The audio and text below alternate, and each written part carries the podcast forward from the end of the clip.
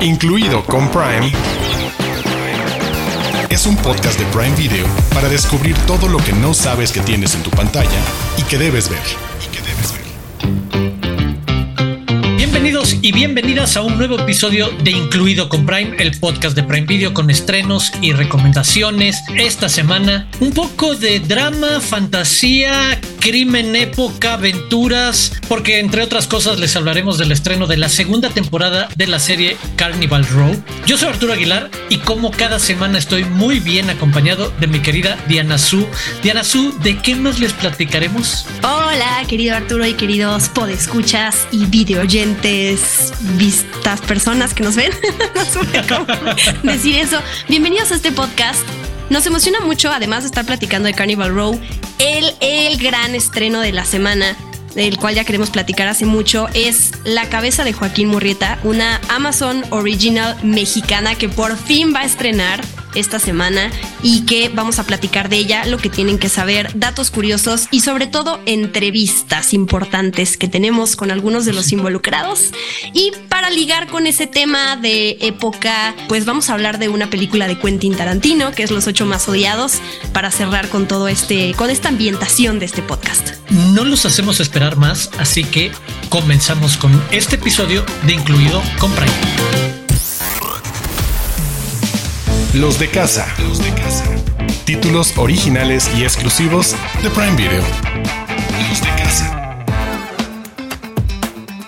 Y comencemos con lo fantástico. Comencemos con el regreso de Carnival Row, una serie que se estrena la segunda temporada este 17 de febrero. Estaba revisando, Su, es de esas series que nos ha tocado ya varias veces que se estrenaron hace bastante tiempo, que quizás ya habíamos olvidado que habíamos visto y que no había tenido una nueva temporada desde que hacemos el podcast de Incluido con Prime. Entonces no habíamos tenido mucho la oportunidad de platicarla. Esta serie de televisión fantasía, noir, seres mágicos viviendo también con los humanos, pero también hay misterios a resolver, una suerte de thriller y hasta conflictos políticos, sociales detrás de esta serie protagonizada por Orlando Bloom, Cara de Levine, Simon McBurney, Tamsin Merchant, muchos nombres más, ahorita no los vamos a aburrir. ¿Qué podemos decirles de esa primera temporada que quizás muchos también hayan llegado al servicio a la plataforma después del estreno de Carnival Row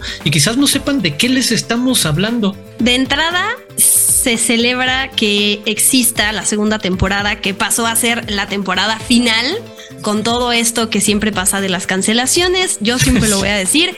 Se agradece que esta historia vaya a tener un final para quienes la empezaron. Sí, un cierre. Porque además sí se queda con un cliffhanger. Entonces, está, está quienes quieren ver cómo se desarrolla y qué bueno que van a poder descubrirlo.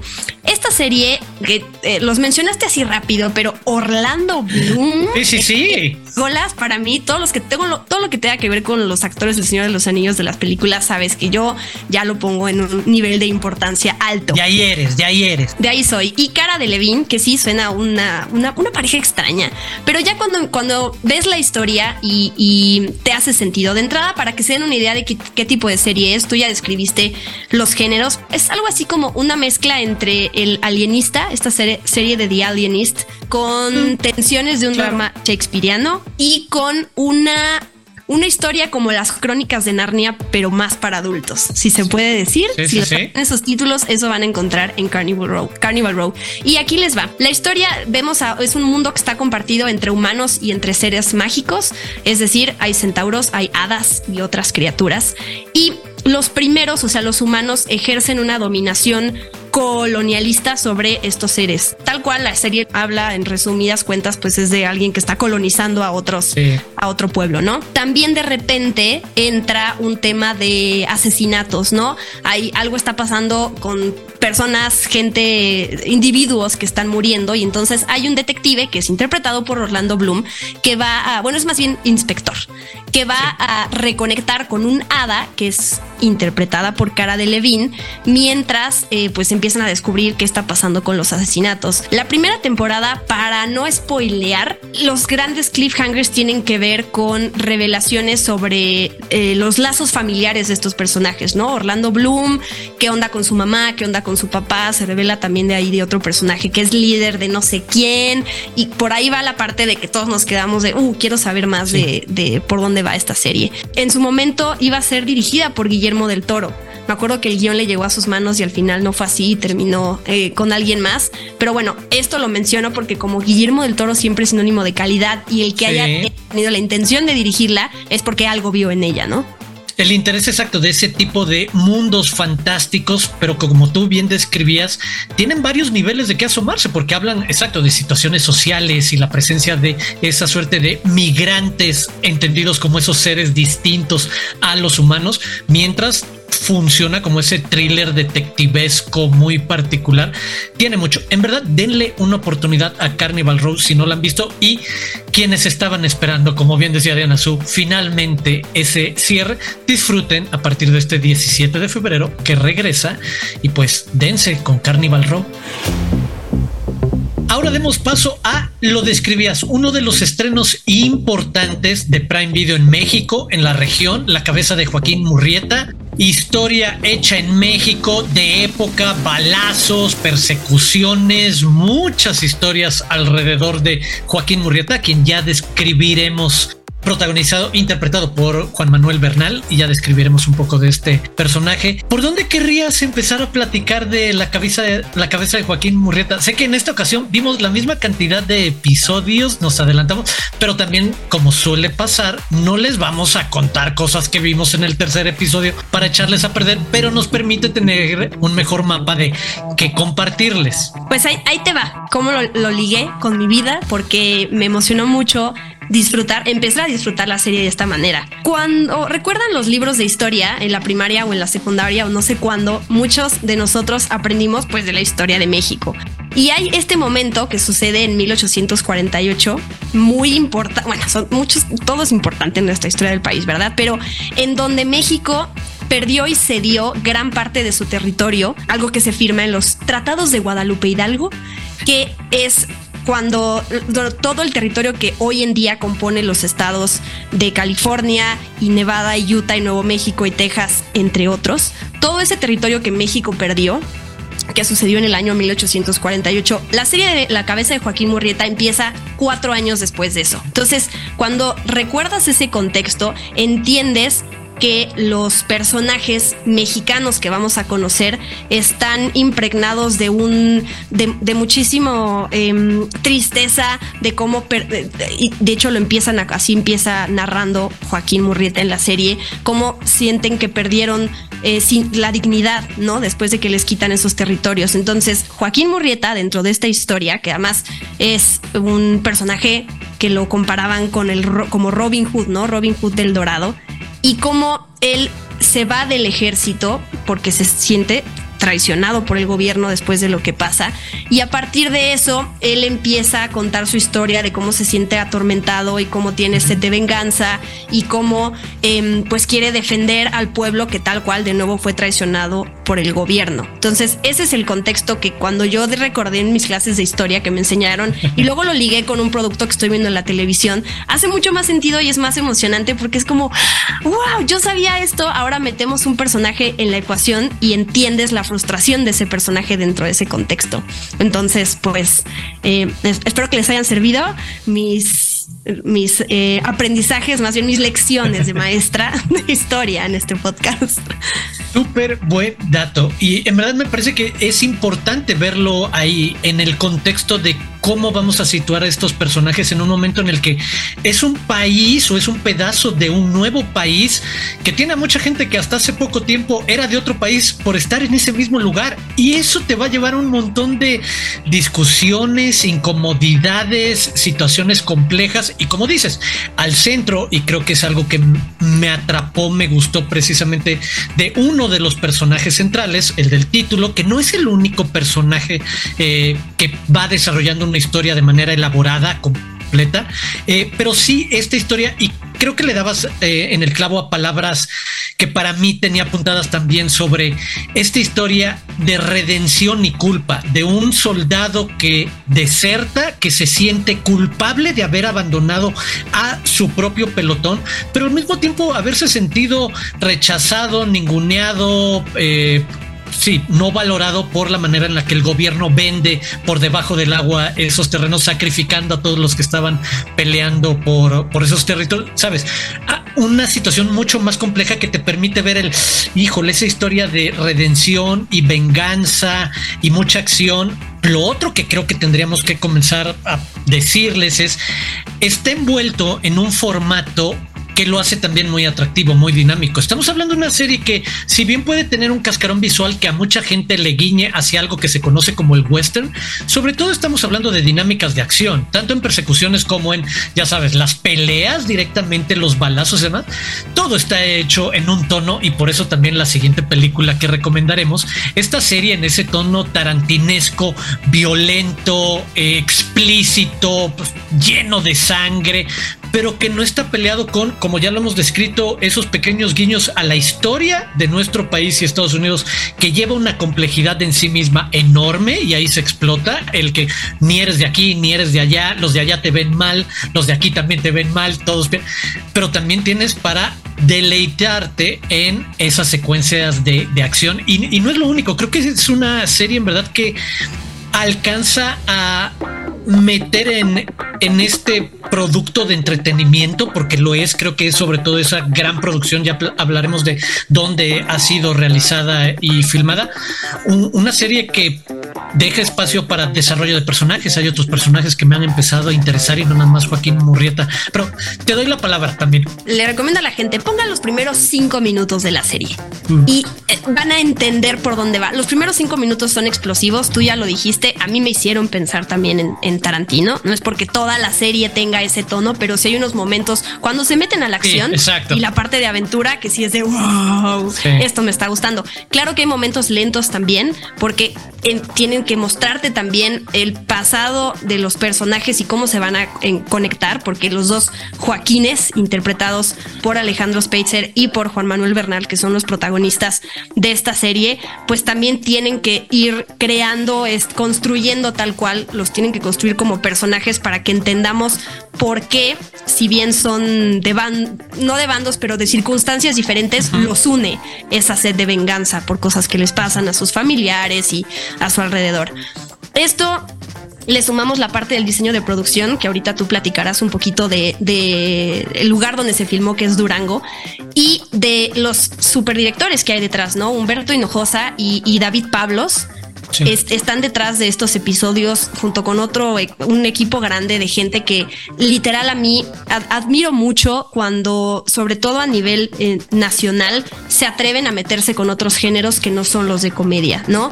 Porque hacer una serie como esta con el nivel de producción que tiene y con además la parte histórica que hay que tener eh, a pesar de que algunas cosas se tomen libertades creativas como siempre sucede, es muy ambicioso y es muy arriesgado también, es, es costoso, el nivel de producción sube, hay una película que se llama Sonora, que, me, me, hizo recordar mucho esto, ¿no? De qué padre que haya gente que siga luchando por llevar, o sea, porque estos productos sean distribuidos y sean financiados y la verdad es que también por ese lado se agradece. Y una producción, ya lo decías, hecha en Durango, además en un set histórico para quienes les gusta la historia del cine, sets que utilizó el legendario John Ford, uno de los grandes eh, directores de Estados Unidos, eh, también John Wayne, otro de los grandes actores, trabajó en uno de estos espacios y en estilístico Clint Eastwood también es verdad toda esta gran estas muchas generaciones que hicieron western y que tuvieron este espacio como un lugar maravilloso, ya lo verán en, en la serie que se pinta perfecto para este tipo de historias. incluso lo los pequeños detalles estilísticos en los que pensé, además los tenía apuntados, pero pensé mucho más en ellos ahorita que platicabas de tus clases y en la secundaria y en la primaria. Estas pequeñas viñetas o mapas nos permiten hacer transiciones o ubicar los espacios donde se va desarrollando la historia, como en un mapa que, de nuevo, entendemos hoy en día cómo son los espacios me gustó incluso esos pequeños detalles y, los otros personajes. Como dices, el otro Joaquín, hasta donde llegamos, nos van planteando esos dos caminos que sabemos que se van a encontrar y se van a cruzar de una manera muy particular, pero también hay estas historias paralelas, por ejemplo, el de Adela Cheng, esta debutante Becky Shu Wu esta joven actriz que en verdad me parece muy interesante lo que puede funcionar como la acompañante cómplice de Joaquín Murrieta, además una chavita letal como pistolera y como asesina, pero que también tiene otra parte en la que cuestiona lo, que Joaquín Murrieta hace, ¿sabes? Un personaje complejo, atractivo, que no nada más es, ya sabes, el sidekick de nuestro héroe o de nuestro atribulado antihéroe, es el de, no, ella quiero ver qué va a pasar en, en el futuro. Es súper badass. Me encantan a mí. Ver esos personajes femeninos, además de por qué pagan más por tu cabeza que por la mía. Yo Sí, valgo ¿verdad? lo mismo que tú y esa parte de empoderamiento me gusta mucho y conocer a estas actrices nuevas tiene muy buena química también. Y también le- se enfrenta al personaje de Juan Manuel Bernal de saber, a ver, no importa la diferencia de edad ni la experiencia de vida, es como eh, yo también valgo y hago, me hago mi lugar en esto. Y esos personajes me, me siento representada. Gran personaje. Close Up. El invitado de la semana.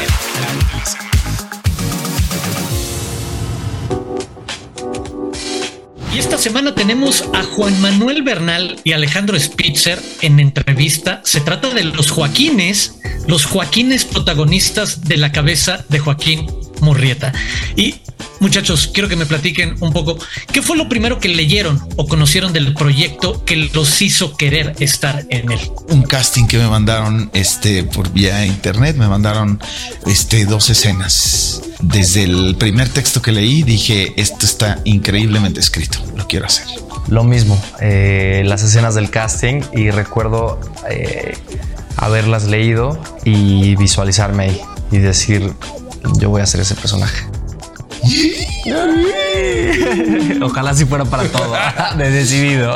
eso hay que decirlo o sea en unas hojas de casting es raro que te llegue un proyecto y que desde ahí te hu- huelas que esto es algo muy impresionante y tiene que ver con cómo lo escribieron ¿Qué es lo más interesante o rico como actor en este personaje que interpretas? Eh, para mí lo más interesante y rico en Carrillo fue encontrarme en ese espejo de actor, personaje y, descubrir que sí, que había mucho que tenía de lo que tenía que aprender ¿no? de él. Todos estamos en una búsqueda y de eso va la vida al final. ¿no? Y este personaje está, está buscando eh, y cuestionándose un montón de cosas y fue, fue muy rico saber encontrar esa, esa similitud y verme desde afuera y decir, ok, yo también puedo transitar por el dolor y descubrir qué es lo que quiero en la vida. Yo creo que yo tengo un poco, ya un rato eh, tratando de encontrar los personajes que me atraigan desde su psique, desde qué piensan, qué les pasa, y de ahí construir todo lo demás. Y la propuesta era muy excitante porque era un personaje roto, un personaje igual que lo que le eh, que lo que para mí era una analogía a lo que le estaba pasando al país de esta de este partirse en dos con lo que le estaba pasando al personaje. Para mí eso es lo más interesante, tratar de construir a un personaje destruido, pero destruido eh, como persona, como ser humano. Y Murrieta tenía todos los ingredientes. Cuéntenos de la experiencia de trabajar con un cast y un crew muy completo y talentoso. pues siempre es enriquecedor. Siempre es. Pero además, un cast y un crew este, talentoso y además grandes seres humanos. O sea, hicimos una familia. Estábamos en medio del desierto, convivíamos las 24 horas. Cuando no estábamos en el set juntos, estábamos esperando afuera del set. Juntos. Y juntos. Entonces, eh, eh, contar una misma historia, despertar la pasión en cada uno de nosotros para contar la misma historia, también tenía que ver desde cómo, cómo nos conocimos como seres humanos. Y fue en, en todos, en todos sentidos este, enriquecedor. Sí, como lo dice Juanma, muy enriquecedor, mucho aprendizaje y la verdad es que qué bonito es ir en un barco en el que sabes que pase lo que pase, nadie se va a bajar. Y eso se sentía. Pasaban cosas porque es inevitable, en todo rodaje pasan cosas, pero bueno, en este, al estar tan aislados, este, teniendo tanta acción. En medio del desierto. En medio del desierto, claro, pues puede pasar que de repente hay gente que, que, baja las manos y, ya está, pero no, no fue el caso. No. Y entonces es lindo sentirse bien acompañado en un viaje. Estamos en entrevista para Incluido con Prime con Mauricio Leiva y Diego Ramírez Shrem, los creadores, los showrunners de La Cabeza de Joaquín Murrieta. Chicos, bienvenidos a Incluido con Prime. Muchas gracias Arturo, un gusto estar acá. gracias. Platíquenos un poco cómo concibieron esta serie, cómo fue que empezó a tomar forma y a definirse esta propuesta que mezcla obviamente un retrato de, de época, mucha acción y una acción muy particular, pero también un retrato histórico, historias personales, que es lo que lleva el camino de culpa, redención, venganza. ¿Cómo empezaron a definir, a dibujar esta historia? ¿Cómo nació la cabeza de Joaquín Murrieta? Pues mira, eh, Arturo, eh, la verdad es que Mauricio y yo compartimos eh, una pasión por, por el género. Creíamos que Latinoamérica merecía ¿no? una historia contada desde este lado de la frontera, buscando como esa, esa historia encontramos la leyenda de Joaquín Murrieta y ahí empezó, digamos que esta, esta aventura.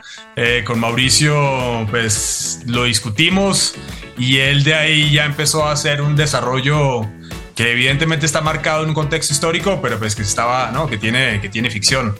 No sé, Mauricio, si quiere agregar algo, pero así empezó. Sí, fue, fue como del, al escuchar esta, esta leyenda de Murrieta y empezar a investigar sobre ese mito, pues nos dimos cuenta que habían muchas perspectivas de cómo se contaba el mito de Joaquín Murrieta. desde la perspectiva de Estados Unidos era una versión, desde la perspectiva mexicana era otra, desde la frontera era otra, inclusive desde la perspectiva de los eh, Native Americans en Estados Unidos tenían otra perspectiva. Y fue como indagando en toda esta investigación que empezó a surgir como nuestra adaptación de estos mitos, ¿no? De, de cómo surge Joaquín Murrieta.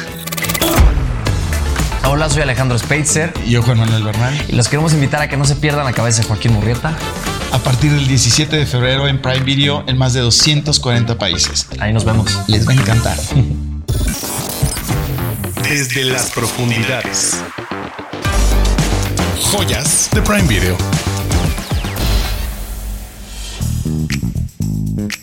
Y cerremos este episodio con algo parecido, similar, ya en este retrato de época. Y lo describíamos tú y yo, el sentimiento en los primeros minutos, sobre todo en la primera secuencia, de este tono de violencia y retrato y acción de Quentin Tarantino. Y por eso les queremos recomendar que está disponible, está dentro del catálogo de Prime Video. Ya lo pueden ver ahora mismo, los ocho más odiados, que se mueve precisamente en esos terrenos. Y platicamos tú y yo, a mí me parece muy interesante. Quizás coincidimos en no sea la mejor de sus películas, pero creo permite ver la enorme creatividad que tiene el tipo para contar historias. En algún momento creo que me parece una pieza de teatro, además porque todo se desarrolla en un espacio cerrado muy particular, pero cómo se atreve incluso a cambiar, es una película bastante larga, cómo se atreve a contarla en capítulos de una manera distinta, como si fuera más una novela. Y en algún momento me di cuenta, estaba cuando la estaba viendo, llegados al capítulo 4, se lo adelanto por si alguien no la ha visto y la va a descubrir, el de repente hacer cosas atrevidas en cómo cuentas la historia, como introducir un narrador, cuando llevas ya una hora y cacho de película sin que haya un narrador, una voz en off, y que de repente esa voz en off desaparezca por completo la mitad de ese propio capítulo y luego cambias los puntos de vista y con lo que ya sabemos es una firma particular del cine y de los guiones de Quentin Tarantino, esos giros a lo largo de la trama que permiten una nueva perspectiva y algo que no veíamos venir y que de repente es el de uy en la torre. Diana Sub, ¿les quieres platicar de qué trata Los ocho más odiados? Sí, la octava película de Quentin Tarantino, si contamos que Kill Bill volumen 1 y 2, pues siempre se toman como una sola película, ¿no? Pues eh, tenemos un, la película empieza con un cazarrecompensas y una prisionera que le está transportando y que se encuentran en el camino con el personaje de Samuel L. Jackson, que amo mucho a Samuel L. Jackson, y que terminan ellos tres refugiados en una cabaña porque hay una, eh, una tormenta de nieve que em, empeora de hecho y pues hace que no puedan salir y en la cabaña se encuentran con otros personajes pues nefastos, si los puedo describir de esa manera. Y conforme va avanzando la película, te van planteando la situación de que quizás ninguno vaya a salir vivo de ese lugar porque no sabes quién le va a meter el pie a quién, quién va a traicionar. Sí me recordó un poco a Perros de Reserva, no por comparar con Perros de Reserva, me gusta mucho más, pero sí esta parte de que es una sola locación y que tenemos traiciones y tenemos estos personajes súper coloridos y la dinámica entre ellos, como que sí me remitió a la primera película de, que dirige Tarantino.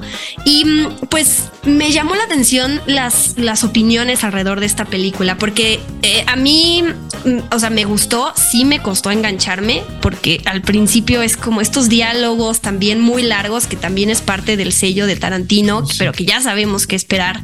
Pero sí, el giro del final es el que, el que te hace revalorar la película, ¿no? Y es como acabas, acabas contento, con un buen sabor de boca. Pero también yo leí comentarios de gente que decía es que es pura violencia sin razón de ser, ¿no? Hay algo particular con el personaje de Jennifer Jason Lee que me gustó mucho. Me costó también creerle a la actuación porque como ella ha estado en estos papeles mucho más simples y eh, no la había visto yo en algo así con, con tanta violencia. Ella es una asesina en la película y sí es como, no, eh, me dolió verla, pero porque lo hace muy, muy bien, lo hace muy bien. Y pues a mí, además, destaca dentro de todo este reparto masculino en la película. Pero como el personaje también está ligado con mucha violencia, yo sabía el, también la, como la imagen que yo tenía de esta película es que era muy violenta sin razón de ser, ¿no? Que totalmente estoy en desacuerdo. Y además digo, pero muchas de las películas de Tarantino justo tienen esa parte sangrienta, o sea, la manera en cómo termina Once Upon a Time in Hollywood también es como, además de la vuelta y del giro en la narrativa, nos meten esa parte de y todo se descontroló y es parte, o sea, yo es parte de lo que busco en la narrativa de Tarantino, no, no sé, no estoy viendo este un poco de gemelas y estoy esperando que todo se resuelva bien, ¿sabes? Y por Dios, Tarantino se ha cansado de explicar y defender como también un uso, una función del cine para quienes quieren hacerlo así es ser exagerado en ese sentido, es sí regodearse en esa parte visual y asquerosa y gore de sangre, como dices, en todas sus películas sabemos que además es un estilo que podemos esperar, no sorprende que llegue y en particular en esta película creo que no esté fuera de lugar por la situación en la que se encuentran, la forma precisamente en la que van reaccionando para tratar de descubrir desde adentro el típico whodunit, el típico quién mató a quién, quién está de qué lado, como dices, estos otros personajes sospechosos que se encuentran en este lugar y que conforme va avanzando la historia vamos descubriendo el típico rompecabezas que vamos descubriendo más información de ellos, pero también el giro que nos permite ver la foto completa y si es el Sí, increíble. Y sí, con una Jennifer Jason Leigh que me parece es el centro sobre el que gravita, al final lo entenderán, sobre el que gravita la historia y lo hace perfecto con esta interpretación casi poseída con sí, carcajadas y, y el, prepárense para ver cómo la golpean brutalmente durante la primera media hora. Pero bueno, es el mundo de Tarantino, así que no deberían de sorprenderse. Y además, hay que, la otra cosa que hay que destacar es Ennio Morricone, porque pues fue el único Oscar que ganó en su vida a nivel de competencia, porque ganó el Oscar por a nivel trayectoria, pero Tarantino le dio su único Oscar después de las cinco nominaciones que tuvo, creo, cinco, cuatro. Y mm, Quentin Tarantino ya quería trabajar con él desde antes y no se pudo por X o Y. Y aquí terminan trabajando juntos, hace un score increíble y termina ganándose el Oscar. No sé cuánto tiempo después falleció, dos, dos años después, sí, por ahí, ¿no? Entonces se volvió también como que ese trabajo a nivel sonoro por Ennio Morricone que tienes que descubrir porque él también hizo un trabajo increíble. Ahí lo tienen. Muchas razones para que le den una oportunidad a los ocho más odiados de Quentin Tarantino en Prime Video. Prime News. Noticias calientitas de Prime Video. El próximo 3 de marzo se estrena la película Sayen, thriller repleto de acción que sigue el viaje de una mujer mapuche que descubre una peligrosa conspiración liderada por una corporación internacional. Como está destruyendo las tierras de su familia y devastando ecosistemas de Chile, se da a la tarea de ella misma llevar a esta gente a la justicia y salvar el legado de su familia. El tráiler está disponible en el canal de YouTube de Prime Video Latinoamérica. Prime News. Para los fans de la serie La Periferia les tenemos una gran noticia, ya que se confirmó la realización de la segunda temporada. Estén pendientes porque les estaremos dando más detalles sobre esta historia basada en la novela de William Gibson, protagonizada por Chloe Grace Moretz. Incluido con Prime. Es un podcast de Prime Video. Hemos llegado al final de este episodio de Incluido con Prime. Quiero invitarlos a que se suscriban al canal de Prime Video MX en YouTube para ver cada semana nuestros episodios. Muchísimas gracias Diana Su. Tienen la opción de vernos en YouTube y también tienen la opción de escucharnos en podcast en su plataforma favorita. Eh, ahí también suscríbanse para que les salga la, notificación de que hay nuevo episodio y así nos ven y nos escuchan. Así, yo soy eh, Diana Su, arroba guion bajo Diana Su en redes sociales. Lo. Se ríe nuestra productora de cómo nos despedimos. Es que siempre fallo, es increíble. O sea, estoy muy más concentrada en decir bien la información que en presentarme. O sea, es una cosa de humildad, humildad. Eso es lo que es. Vean, háganle caso. Suscríbanse y luego la siguen. Y luego me siguen a mí, Arturo Aguilar, en arroba Aguilar Arturo. Y luego siguen a Prime Video en todas sus redes sociales en arroba Prime Video MX y así hacemos felices a todos. Pero sí, la intención, lo importante es suscribirse a donde nos escuchen, donde nos vean, demás. Lo de nuestras redes es secundario y lo entendemos. Pero como sea, los esperamos la próxima semana en un nuevo episodio de Incluido con Prime. Adiós.